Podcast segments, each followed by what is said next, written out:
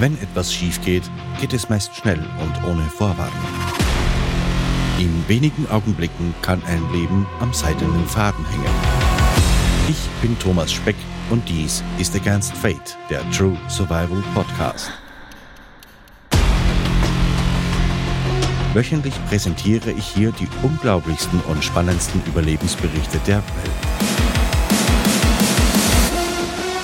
Du hörst Folge 6 der Serie Heim ins Reich, ein Stück Kindheit von Harry Brenner. Weiterleben. Zuletzt waren die Todesmärsche in der Tschechei Thema für mich. Aber Todesmärsche gab es überall. Vertreibungen gab es überall in Europa. In Jugoslawien, Ungarn, Polen und eben der Tschechoslowakei. Als Todesmarsch wurden zuvor im Grunde die Räumungen der Gefangenenlager der Nazis bezeichnet, die verhindern wollten, dass ihre Gefangenen in die Hände der Roten Armee fielen. Um das Bild, das ich zuletzt von der tschechischen Bevölkerung gezeichnet habe, zu vervollständigen, muss auch das etwas Betrachtung erhalten. Im letzten Jahr des Zweiten Weltkrieges wurde das System der nationalsozialistischen Konzentrationslager zu einem nahezu flächendeckenden Netz ausgebaut, in dem über 700.000 Gefangene inhaftiert waren, um unter anderem in Zwangsarbeit Kriegsmaterial herzustellen. Zugleich verkleinerte sich der deutsche Machtbereich durch das Vorrücken der Alliierten ständig. Um eine Befreiung der Häftlinge zu verhindern, räumte die SS fast alle Konzentrations- und Außenlager. Die Gefangenen wurden unzureichend bekleidet und verpflegt mit mörderischen Bahntransporten in überfüllten, offenen Güterwaggons weggeschafft oder auf Tage und wochenlange Gewaltmärsche mitten durch zahlreiche Städte und Dörfer getrieben. Diejenigen, die mit dem Tempo der Kolonnen nicht mithalten konnten oder versuchten zu fliehen, wurden von den Wachmannschaften an Ort und Stelle ermordet und meist einfach im Straßengraben liegen gelassen. Die Häftlinge nannten diese Transporte Todesmärsche. Durch die zahlreichen KZ-Außenlager und die allgegenwärtige Zwangsarbeit gehörten nationalsozialistische Verbrechen bereits zum Alltag. Mit der Räumung der Lager erreichten die massenhaften Gewalttaten gegenüber KZ-Häftlingen schließlich auch die kleinsten Gemeinden. In Deutschland und Österreich spielten sich dabei absolut dieselben Szenen ab wie später dann in der Tschechoslowakei. Höre dazu bitte auch die vorigen Folgen. Über die Räumungen und die anschließenden Gewaltmärsche mit Tausenden von Toten will ich hier nicht berichten, das würde Bücher füllen. Worauf ich während meiner Recherchen das Augenmerk gerichtet habe, war die Gewaltbereitschaft der zivilen Bevölkerung.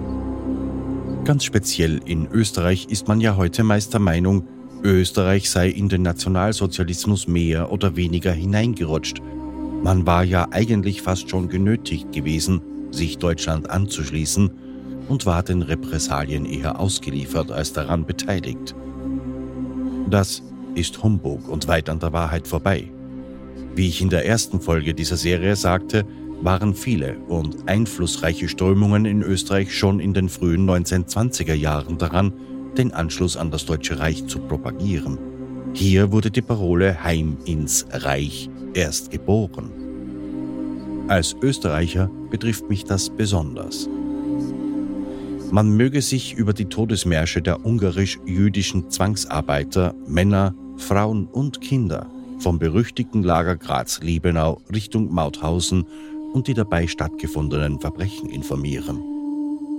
Man denke bitte an all die Außenlager von Mauthausen, Afflenz bei Leibniz, an Vöcklerbruck-Wagrain, an Ternberg, an Steyr-Münchholz, St. Valentin, Schloss Lind, St. Lamprecht oder Melk. Mir sind mehr als 20 KZ-Außenstandorte Mauthausens bekannt – wo Zwangsarbeiter für das Regime gearbeitet haben, um dann, wenn sie überhaupt überlebten, am Ende des Krieges in Vernichtungslager getrieben zu werden, die mehr im Landesinneren lagen. Es werden wohl mehr als diese 20 Außenlager gewesen sein, Ich wollte nicht mehr weiter forschen. Im Quellennachweis in den Show Notes findet ihr einen Link. Fakt ist, dass auch in entlegenen Dörfern wie Wagner und Afrenz bei Leibniz Mord und Totschlag gang und gäbe war. Und an den Stammtischen von unseren Urgroßeltern stets nur mit des Xindel muss ewig geredet wurde.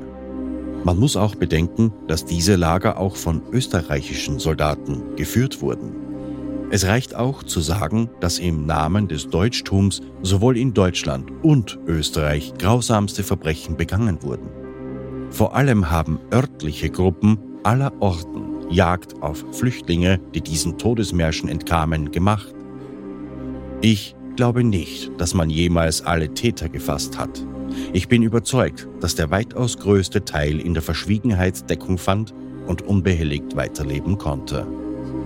Jede politische Aufarbeitung der letzten Jahrzehnte gerät angesichts der unglaublichen Taten und vor allem, wie viele das waren, zur Farce, einem schmerzhaft lächerlich diplomatischen Lippenbekenntnis. Nichtsdestotrotz gab es zumindest in Deutschland und Österreich eine gewisse Tendenz, die Vergangenheit aufzudecken, zu sühnen und aufzuarbeiten. Die späteren Flüchtlingstodesmärsche aus der Tschechoslowakei sind deshalb speziell, weil sie, wie in der vorigen Folge erzählt, politisch gesteuert und angetrieben und später per Gesetz legitimiert worden sind. Bis heute wird eine weitere Aufarbeitung in den aus der Tschechoslowakei entstandenen Staaten Tschechien und Slowakei verweigert. Dies ist ebenso in Ex-Jugoslawien der Fall. Über die Gräuel, die den Menschen dort von Nazis angetan wurde, spricht man gerne. Über die Rache, die man damals nahm, jedoch nicht. Vielerorts sieht man das wohl als gerecht und legitim an. Dieser Gedanke drängt sich eigentlich auf, Widmet man sich jedoch der Geschichte einzelner und unschuldiger Personen, vielleicht noch Kindern damals, dann verliert sich dieser Gedanke augenblicklich. Ich möchte dieses dunkle Kapitel nun schließen und mich wieder der Geschichte Harris widmen.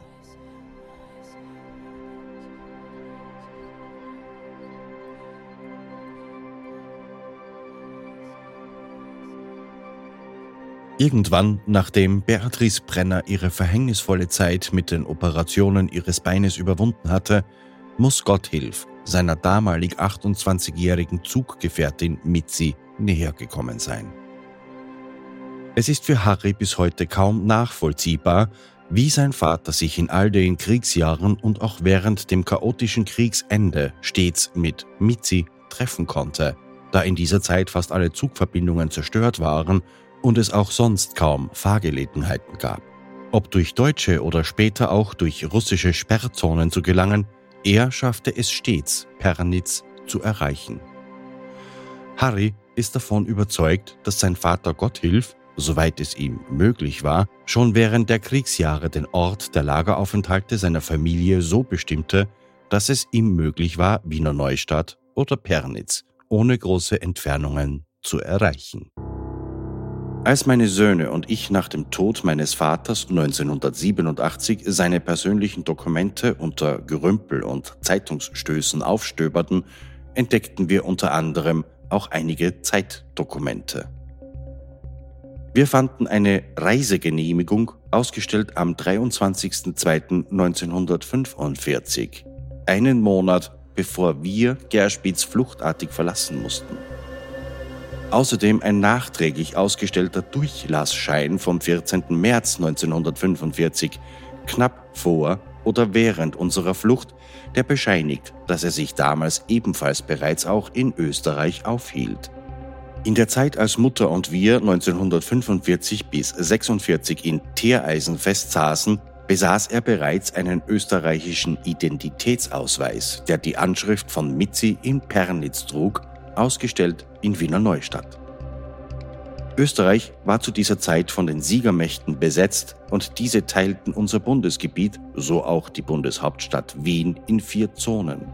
Um von einer Zone in die andere zu gelangen, benötigte man am Anfang der Besetzung einen Ausweis, der in den vier Sprachen Deutsch, Englisch, Französisch und Russisch verfasst war. Was Harry damals auffiel, als er die Dokumente in die Hände bekam, war, dass Vater bereits als österreichischer Staatsbürger in diesem Ausweis eingetragen war. Ungefähr zur selben Zeit bekamen auch Beatrice, Ewald, Harry, Gerlinde und Gerhard die österreichische Staatsbürgerschaft. Die entsprechenden Papiere trafen zwei Monate später in Teereisen ein. Wie bereits erzählt wurde, kam dabei das gemeinsame Geburtsdatum des älteren Bruders und seines Freundes Gerhard zum Tragen. Der Schettle Gerhard hatte dadurch das Glück, anstatt des Bruders, den Gotthilf schon lange zuvor mit russischer Hilfe illegal über die Grenze nach Österreich gebracht hatte, mit der Familie die Tschechei verlassen zu können. Lange bevor wir die Papiere erhielten, erfuhren wir, dass in der nächsten Zeit ein Flüchtlingstransport nach Deutschland abgehen sollte, der bereits von Tschechen und dem russischen Militär zusammengestellt wurde. Da unsere Dokumente noch nicht angekommen waren, hatten wir wenig Hoffnung, mit diesem Transport mitkommen zu können. Ohne Staatenzugehörigkeit gab es kaum eine Chance, das Land zu verlassen, denn alle, die ausreisen wollten, mussten sich rechtzeitig mit ihren Papieren bei der russischen Kommandantur melden, um eine der begehrten Ausreisegenehmigungen zu erhalten. Aber auch damals meinte es das Schicksal einmal gut mit uns. Die Zeit drängte bereits, als wir doch noch unsere Dokumente erhielten. Ein russischer Offizier, der ebenfalls gemeinsam mit seiner Frau in Teereisen einquartiert war, den Mutter an manchen Abenden besuchte, um sich mit ihnen zu unterhalten, war es zu verdanken, dass wir innerhalb kürzester Zeit die Ausreise genehmigt bekamen. Auf welche Weise wir diese Dokumente erhielten, konnte ich im Nachhinein leider nicht mehr erfahren. Im August 1946 war es dann endlich soweit. Wir wurden mit unserem armseligen Gebäck, das zuvor auf Inhalt und Gewicht überprüft worden war, zur Bahnstation gebracht. Dort war bereits eine lange Zuggarnitur, die ausschließlich aus Viehwaggons und einer großen Dampflok bestand, bereitgestellt. Bevor wir in die Waggons verladen wurden, teilte man die Ankömmlinge in zwei Gruppen. Der größte Teil bestand aus Sudetendeutschen, die weiße Armbinden bekamen, und der zweite Teil aus dem Rest dem auch wir angehörten. Nachdem wir bereits zum dritten Mal unsere Dokumente vorgezeigt hatten, durften wir endlich in einen der Waggons klettern. Männer, die ebenfalls mit uns das Land verließen, halfen Mutter in den Zug. Damals konnte ich mit meinen sechs Jahren noch nicht begreifen, welchen Grund es geben könnte, österreichische und deutsche Leute, die die ganzen Jahre gemeinsam gelebt hatten, zu trennen. Die ganze Zeit über waren wir ein Volk und jetzt? Auch meine Angehörigen fühlten sich nicht wohl dabei, dass sie damit ihre deutsche Identität irgendwie verleugneten. Das Kriegsende lag nun fast eineinhalb Jahre zurück und noch immer konnte man kein humanes Verhalten bei den Tschechen erkennen, die ihr Machtgehabe durch Willkürhandlungen demonstrierten. So auch bei dem bevorstehenden Transport. Sie gaben keinerlei Informationen an die Flüchtlinge weiter, daher tauchten viele Fragen auf. Als wir in die Viehwaggons gepfercht wurden, wusste niemand, was auf uns zukommen oder wie lange die Fahrt dauern würde. Keiner kannte den Streckenverlauf oder wusste, über welchen Grenzübergang die Fahrt führen würde. Einige hatten ihre Zweifel, dass sie Deutschland überhaupt jemals erreichen würden. Ich selbst kann mich nicht mehr erinnern, wie Mutter und wir Kinder in den Eisenbahnwaggon gelangten. Erst ab dem Zeitpunkt, als russische Soldaten mit ihren Waffen drohend das Schiebedor des Waggons zudonnerten und uns dabei zuriefen, diese nicht mehr zu öffnen, setzt meine Erinnerung wieder ein. Mutter saß auf unserem Gepäck, nicht weit vom Schiebetor entfernt, mit Gerlinde auf ihrem Schoß und ich neben ihr auf dem Boden.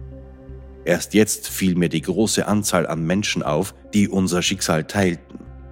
Im Halbdunklen beobachtete ich, wie Frauen dabei waren, sich einen Platz zu schaffen, auf dem sie längere Zeit ausharren konnten.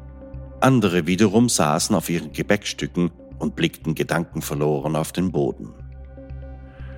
An den vergitterten Belüftungslöchern, die sich auf Augenhöhe von Erwachsenen befanden, drängten sich Neugierige, um das Geschehen außerhalb des Zuges beobachten zu können.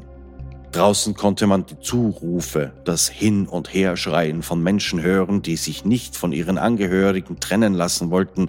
Sie kämpften darum, gemeinsam in einem Waggon untergebracht zu werden. Wenn in einem Waggon jedoch die maximale Anzahl von Flüchtlingen erreicht war, wurden die übrigen in die nächsten Waggons verfrachtet, notfalls mit Gewalt. Es hat gefühlt Stunden gedauert, bis sich der Zug mit einem unvorhersehbaren, heftigen Ruck endlich in Bewegung setzte. Mutter konnte sich dabei mit ihrem einen Bein nicht rechtzeitig abstützen und verlor das Gleichgewicht. Beinahe wäre sie mitsamt Gelinde von ihrem erhöhten Sitz gestürzt, hätte sie nicht einen Mann, der neben uns stand, im letzten Moment aufgefangen. Nach und nach begannen sich die Leute zu unterhalten und auch Mutter erfuhr von ihrem Retter, dass wir uns ungefähr 70 bis maximal 80 Kilometer von der sächsischen Grenze entfernt befanden. Mutter war überrascht, denn sie hatte angenommen, dass wir die Tschechei in Richtung Bayern verlassen würden. Nein, nein, klärte er sie auf. Wir werden voraussichtlich auf der Höhe von Annaberg-Buchholz, das sich in Sachsen befindet, die deutsche Grenze passieren. Ich kenne diese Gegend, erzählte er. Allmählich wurde aus dem Stimmengewirr eine monotone Klangkulisse, die ich im Halbschlaf nur noch als eigenartige Musik wahrnahm, wobei dominante Trommelschläge den Rhythmus vorgaben. Doch in Wirklichkeit holperten die Waggonräder über die Fugen der Schienenstränge. Tadam, tadam, tadam. Nach und nach wich auch das Trommeln und ich schlief am Boden sitzend, angelehnt an unsere Habseligkeiten ein. Ein Aufschrei meiner Mutter riss mich aus dem Schlaf. Ich fuhr hoch und hörte, wie Mutter mit einem Jüngling schrie, der, wie sich später herausstellte, über ihre Krücken gestolpert war, die neben ihr gelegen waren. Dabei fiel eine der Krücken aus dem inzwischen geöffneten Schiebetor hinaus aus dem fahrenden Zug. Obwohl mir der Junge, der sich betroffen zu seinen Angehörigen zurückzog, leid tat, stieg in mir dieses wiederkehrende Gefühl von Angst, Mitgefühl und Hilflosigkeit auf. Weinend klagte Mutter, dass sie mit nur einer Krücke den Zug nicht verlassen könne und daher nicht wüsste, wie es weitergehen soll. Ewald versuchte sie zu beruhigen und versprach ihr, sobald sich eine Möglichkeit ergibt, werde ich mich um Krücken kümmern. Ungläubig fragte sie, woher willst denn du welche bekommen? Glaubst du, dass dir irgendein Invalide seine Krücken überlässt? Dieser Zwischenfall ließ die Zeit rasch verstreichen, denn bald danach hörte man das schrille Kreischen der Bremsklötze und der Zug verlangsamte sein Tempo, um langsam an den Wachtposten vorbeizurollen, die darauf zu achten hatten, dass niemand den Zug verließ. Doch wer von den Flüchtigen wäre freiwillig in der Tschechei zurückgeblieben? Als wir uns der deutschen Grenzen näherten und das Tor wieder geöffnet wurde, konnte ich in manchen Gesichtern Erleichterung und Freude erkennen. Leider konnte sich kaum jemand von uns vorstellen, was auf uns zukommen würde. Als wir auf die Grenze zufuhren, sprang Ewald mit ein paar anderen aus dem langsam rollenden Zug und lief auf die Grenzstation zu, wo sich bereits eine große Anzahl von Leuten befand. Nachdem auch wir an der Station hielten, drängten sich die Insassen mitsamt ihrem Gepäck, so schnell es eben ging, aus dem Viehwagen. Als alle weg waren, wandte ich mich Mutter zu, die mit unserem schlafenden Mädi nur stumm dasaß und die Bodenplatte anstarrte. Draußen ging ein Mann am Zug entlang und schrie in gewissen Abständen, alles aussteigen, Endstation. Danach wurde es still um uns. Und plötzlich flog eine Holzkrücke zu uns herein, und gleich darauf folgte Ewald und mit ihm zwei Männer, die Mutter und Gelinde aus dem Waggon halfen. Nun humpelte Mutter mit den beiden ungleich langen Krücken, begleitet von den Männern, die das Gepäck trugen und Mutter einen Platz an der Wartebank schufen. Danach verabschiedeten sie sich und verschwanden in der Menge.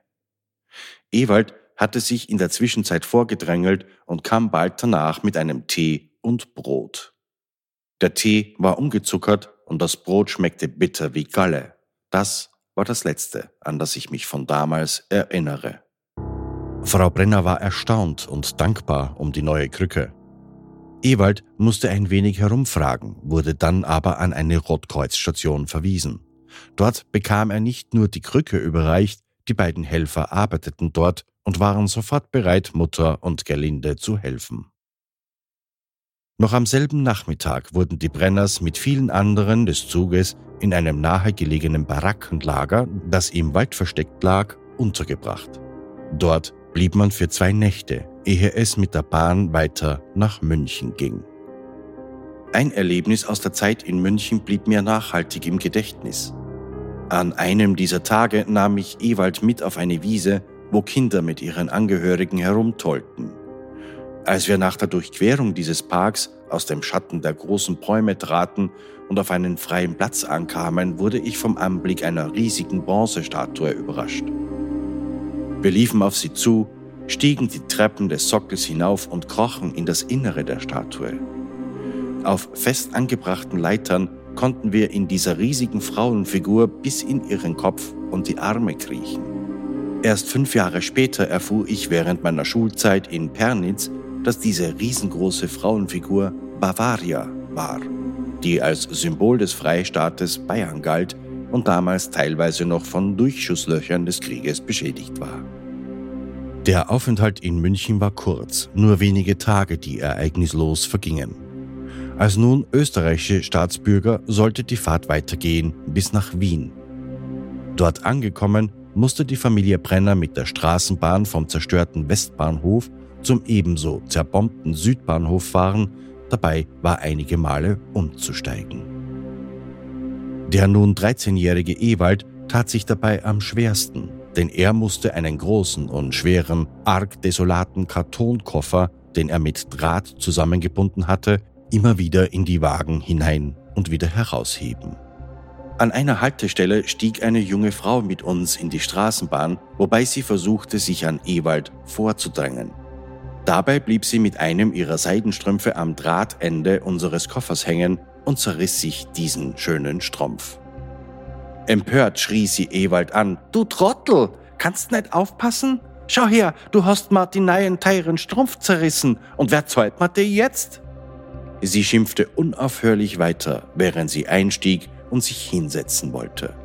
Daraufhin wurde sie von allen Seiten von den restlichen Passagieren, die für uns Partei ergriffen, angegriffen und wurde auf Wienerisch grob beschimpft. Einige dieser Ausdrücke, die ich später wiederholt zu hören bekam, blieben mir im Gedächtnis haften, wie zum Beispiel du Ami-Flitschen, du Ami-Strichpupperl, du Hort, du Negertrutschen und anderes. Es war eine Situation, als hätte man ein Ventil geöffnet, damit all der angestaute Frust ins Freie entweichen konnte. An der nächsten Haltestelle verließ die junge Frau fluchtartig die Straßenbahn. Warum die Menschen zu jener Zeit so heftig reagierten, hat mit den Umständen dieser Zeit zu tun. Das Kriegsende lag erst eineinhalb Jahre zurück und die Wunden des Krieges schmerzten nach wie vor. Es gab Menschen, die als Kind oder Jugendliche das Ende des Ersten Weltkrieges erlebt hatten und nun als Mütter oder Väter den Zweiten. Sie hatten den Bombenhagel der Alliierten überlebt und hatten zusehen müssen, wie Angehörige oder vielleicht ihre eigenen Kinder tot aus dem Bombenschutt geborgen worden waren und konnten daher nur wenig Sympathie gegenüber den Alliierten aufbringen. Dazu kam die völlig außer Kontrolle geratene Gesellschaftsordnung, die noch dazu von einer bitteren Not begleitet wurde. Die Bundesländer und Wien wurden von den Alliierten in vier Governments zerteilt, die von den jeweiligen Militärs verwaltet wurden, was vereinzelt auch zu Missbrauch und Willkür führte. Doch was diese Menschen besonders betraf, war der rasante Anstieg von Korruption und Kriminalität. Fleischhauer, Bäcker, Kurzwarenhandel und ähnliche, die für die Verteilung der rationierten Lebensmittel zuständig gewesen waren, hintergingen die Behörden und ihre Mitbürger. Der Großteil der Österreicher stellte sich mit den zugeteilten Lebensmittelkarten geduldig vor den Geschäften an und wartete, bis sie ihre versprochenen Rationen erhielten.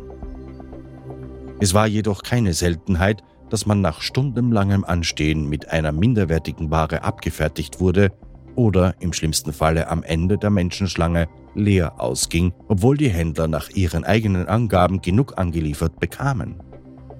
Die bessere Ware wurde jedoch auf die Seite geschafft und danach entweder unter der Hand oder an Schwarzhändler mit hohem Gewinn weiterverkauft. Der Schwarzmarkt blühte aber nicht nur durch gestohlene Waren auf. sondern auch die militärische Allianz trug dazu einen Teil bei. Die Besatzer, mit Ausnahme der Russen, also Engländer, Amerikaner und Franzosen hatten Zugang zu Luxusgütern, welche sie in ihren Kasernen an Verkaufsständen oder aber auch in den Städten in dafür speziellen Geschäften bekamen. Diese waren nur für sie zugänglich, außer man zahlte in amerikanischen Dollars. Für die Soldaten war dies ein lukratives Geschäft, denn sie bekamen Rabatt auf die meisten Artikel, die sie danach mit Aufschlag an die Schwarzhändler weiterverkauften. Artikel wie Seidenstrümpfe und Unterwäsche oder auch Parfum und andere Kosmetikartikel, die es bei uns noch gar nicht gab, jedoch bei Frauen als äußerst wünschenswert galten, übten eine besondere Faszination auf die Menschen aus. So auch die amerikanischen Zigaretten mit ihren eleganten Verpackungen, die während des Öffnens einen unwiderstehlichen Duft verbreiteten, galten unter Jugendlichen und Rauchern als Prestige und waren besonders beliebt. Dazu gehörte auch der Kaugummi, der zu jener Zeit Bewunderung und Begehrlichkeit hervorrief und von den amerikanischen Soldaten verbreitet wurde. So kann man auch verstehen, warum Mädchen und junge Frauen sich den Soldaten hingaben, um an diese Begehrlichkeiten zu kommen, obwohl der Großteil der Bevölkerung dafür kein Verständnis aufbrachte und diese mit Argwohn verfolgte. Die junge Frau in der Straßenbahn konnte ihre teuren Strümpfe nur durch Kontakt zu amerikanischen Soldaten erhalten haben. Während der Großteil der Menschen in bitterer Armut lebte, vergnügte sich ein anderer Teil des Volkes bei der neuen amerikanischen Musik, rauchte amerikanische Zigaretten und konnte sich Seidenstrümpfe leisten. Es war kein Wunder, dass die Dame, die über einen bitterarmen Jungen herzog, obwohl sie durch ihr vordringenden Schaden selbst verursacht hat, sich den Unmut der Anwesenden zuzog, weil ihr Luxusgut beschädigt wurde. Zehn Jahre später kam für viele dieser jungen Frauen das große böse erwachen. Nach dem österreichischen Staatsvertrag 1956 verließen alle Alliierten unser Land und zurück blieb eine große Anzahl von Frauen und Kindern, die aus diesen Beziehungen hervorgegangen waren. Damit begann für viele der ehemaligen Soldatenbräute ein lang anhaltender Spießrutenlauf. Besonders schlimm erging es jenen, die sich mit Russen oder Schwarzen eingelassen hatten. Anfangs waren es die Frauen, die darunter litten, später deren Kinder, die von Mitbürgern und Verwandten maßlos und niederträchtigst behandelt wurden. Noch tragischer verlief es in Familien, deren Väter nach langjähriger Gefangenschaft heimkehrten und zu Hause ein Kind vorfanden, das von einem schwarzen oder russischen Soldaten herrührte. Zwei solcher Familiendramen, die sich an verschiedenen Orten und Zeiten zugetragen hatten, konnte ich als Jugendlicher mitverfolgen. In beiden Familien waren es Buben, die von russischen Soldaten gezeugt worden waren, und niemand hatte je die Frauen gefragt. Ob die Mütter es freiwillig getan hatten oder vergewaltigt worden waren, war am Ende bedeutungslos. Schon in der Schule wurden sie von Mitschülern mit Russenkind beschimpft und wenn sie von der Schule heimwärts gingen, wurden sie manchmal auch von den Dorfbewohnern angegriffen und beleidigt. Auch die Väter solcher Familien reagierten ihren Frust nach einem erfolglosen Arbeitstag an diesen Kindern ab, indem sie diese psychisch quälten oder auf sie einschlugen. Noch schlimmer war es, wenn solche Männer zur später Stunde betrunken nach Hause kamen. Um das Schlimmste zu verhindern, mussten die Mütter mit ihren Kindern oft bei Regen oder klirrender Kälte fluchtartig das Haus verlassen. Diese beiden Buben, die ich selbst kannte, nahmen sich, als sie erwachsen wurden, beide das Leben. Damit hoffe ich, einen kleinen Beitrag zur Aufklärung eines der dunkelsten Kapitel Österreichs geleistet zu haben und finde es auch für wichtig, dies zu bedenken, wenn unsere Medienvertreter heute andere Staaten tadeln oder wegen ihres undemokratischen Verhaltens oder Korruption kritisieren. An dieser Stelle möchte ich daran erinnern, dass auch Österreich 100 Jahre benötigte, um eine halbwegs anständige und gerechte Demokratie zu schaffen. Im Grunde genommen könnte man die Geschichte hier beenden. Der Krieg war zu Ende und noch ein paar dramatische Effekte und ein hoffnungsvoll stimmendes Ende in Wien und diese Serie hätte ihren Abschluss gefunden. Denn was nun folgt im Leben des Harry ist eigentlich ein familiäres Drama, derer diese Zeit im Speziellen sehr reich war. Ich habe lange überlegt, wie dieser Teil denn zu einem Podcast passt, der sich mit Überlebensgeschichten befasst. Ein Familiendrama, würde das diese Serie nicht eher zu einer Art Denver Clan machen? Aber ist nicht auch die bisherige Geschichte ein familiäres Drama gewesen? Mir wurde klar, dass dieser Bericht viel mehr als das ist und ich generell gerne die handelnden Personen auch zeige, wie sie waren und sind. Das habe ich bei Ralston ebenso gemacht wie Juliane Köpke und selbst bei Callahan gelang es mir, seine Seelentiefe zu zeigen. Harry Brenner ist vor allem wichtig aufzuzeigen, dass es möglich ist, sich aus den widrigsten Umständen zu lösen, daraus hervorzutreten und wieder in ein wertvolles Leben zu finden. Und dieser Botschaft schließe ich mich vorbehaltlos an. Denn auch das ist ein Überlebenskampf. Dieser spielt sich nur in einem völlig anderen Maßstab ab. Ralston hatte sechs Tage zu kämpfen, Juliane elf und Callahan 76 Tage. Der Kampf eines Kindes, das in widrigen Umständen aufwächst, spielt sich aber über viele, zähe Jahre ab. Nur wenige schaffen diesen Kampf unbeschadet. Ganz fertig wird man wohl nie damit, seine Dämonen abzuschütteln. Harry beginnt den letzten Teil seines Berichtes mit folgenden Worten. Ganz deutlich habe ich noch die Zeit zwischen 1947 und 1950 in Erinnerung, zwischen meinem siebten und zehnten Lebensjahr, wo wir in der Schrebergartensiedlung in Inzersdorf sehr voneinander abhängig waren. Ich war damals noch zu klein, um mich von den erdrückenden Umständen etwas befreien zu können, wie meine älteren Brüder dies zum Teil taten. Gerlinde konnte diese Umstände damals mit ihren vier Jahren zum Glück noch nicht völlig erfassen. Vater ließ sich 1947 von meiner Mutter scheiden und das nahm ihr den letzten Halt. Ihr Leben könnte man mit einem Baum vergleichen, dem man nach und nach seine Äste absägt, bis er von innen her zu faulen beginnt und allmählich abstirbt.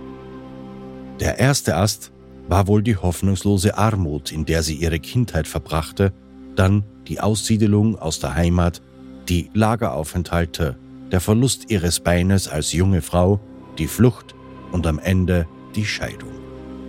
Daran ging sie schließlich seelisch zugrunde. Sie wurde bösartig, ungerecht und vor allem verlor sie ihre Menschenwürde. Dazu kam der Alkohol, der sie immer gleichgültiger werden ließ. Ohne Rücksicht auf uns Kinder versuchte sie Vater und dessen neuer Lebensgefährtin mit den scheußlichsten Methoden zu drangsalieren. Begonnen hatten diese Szenen, als wir aus der Tschechei kommend unseren Vater nach langem Suchen in Pernitz, Niederösterreich, bei seiner Lebensgefährtin fanden. Meine Mutter hatte schon in der Tschechoslowakei das Desinteresse von Vater bemerkt und ahnte bereits, dass ihre Ehe in Gefahr war. Es dürfte ihre schlimmsten Vorstellungen übertroffen haben, als sie den beiden schließlich gegenüberstand. Nach ihrem herzzerreißenden Betteln, Bitte, Papa, komm mit uns, wurde sie stumm und brach danach zusammen.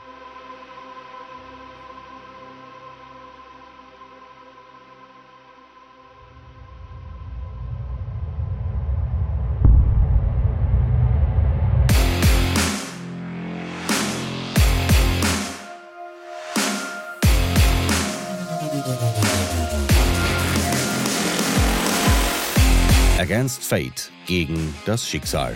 Abonnieren auf Spotify, Apple, Google Podcasts, Amazon Music, Deezer oder wo immer du gerade hörst. Abonnenten des Mitgliederbereiches auf againstfate.at hören jede Folge ungekürzt als Director's Cut und werbefrei. Ihr erhaltet Zugriff auf unveröffentlichtes Material, Blogartikel, illustrierte Ausgaben der Serien im Download zum Nachlesen und regelmäßig die Möglichkeit zu Online-Treffen und persönlichen Stammtischen mit mir. Against Fate, der True Survival Podcast.